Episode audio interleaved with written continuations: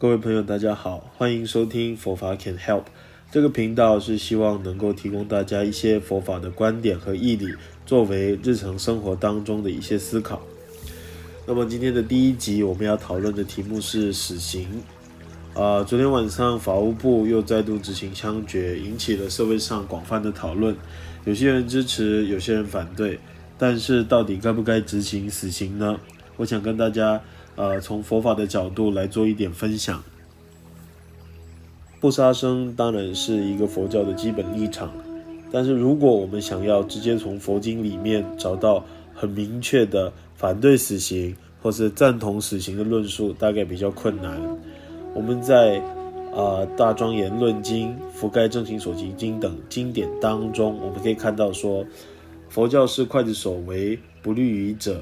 因此呢，佛弟子为了持守戒律，宁死也不愿意担任刽子手的职务。又或者说，我们从《华严经》的回向品当中，我们读到说，一个理想的国度应该是以菩萨来治国，而在这样子的国度当中，他应该是不刑不罚，感得从化。那从啊、这些段落里面，我们大概可以比较。间接的看出了，呃，佛教的对于死刑的态度，基本上呢，啊、是不赞同的。而今天我所要分享的是八思巴法王写给蒙古王子支必铁木尔的一篇书信，一篇叫做《珍宝曼教言》的信。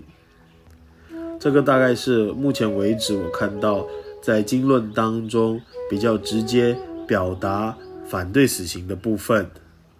在这篇书信当中，它分作三个部分。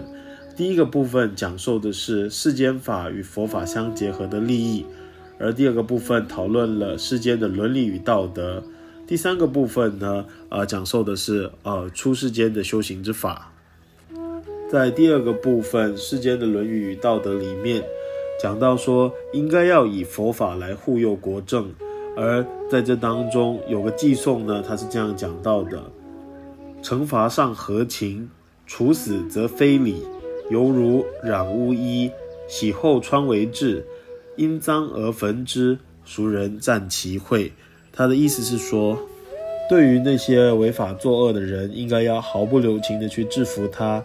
但是，即使在制服对方的同时，我们也应该要具备正确的发心，对于这些作恶之人进行责打。或是没收他的财产等等的刑罚都不为过，但是对于造作一切过患或功德的基础，也就是他的生命，如果来剥夺的话，那这就是不合理的部分。在这边，法王八思巴举了一个例子来做说明，就好比说一件穿脏了的衣服，清洗之后我们便可以继续穿着，但是如果因为衣服上有脏污而将衣服与脏污一同丢入火中焚烧的话，那这并不是一个智者的行为。同样的道理，对于那些呃做错事情的人，我们应该要用教育来矫正他们，来把他们引导到正确的方向，而不是透过死刑这种刑罚剥夺他的生命，使得他没有机会来做改正。透过处以死刑来制服罪犯，并不是智者的行为。作为佛教徒，应该秉持着尊重生命、不杀生的原则，以及利他的精神，用教育、用教化的方式，而使做错事情的人能够有一个机会来获得改变。以上是今天的一点点分享。如果你喜欢这个频道，欢迎你订阅或者是分享给其他人。如果你有其他意见，或是不同的想法，也欢迎你留言告诉我。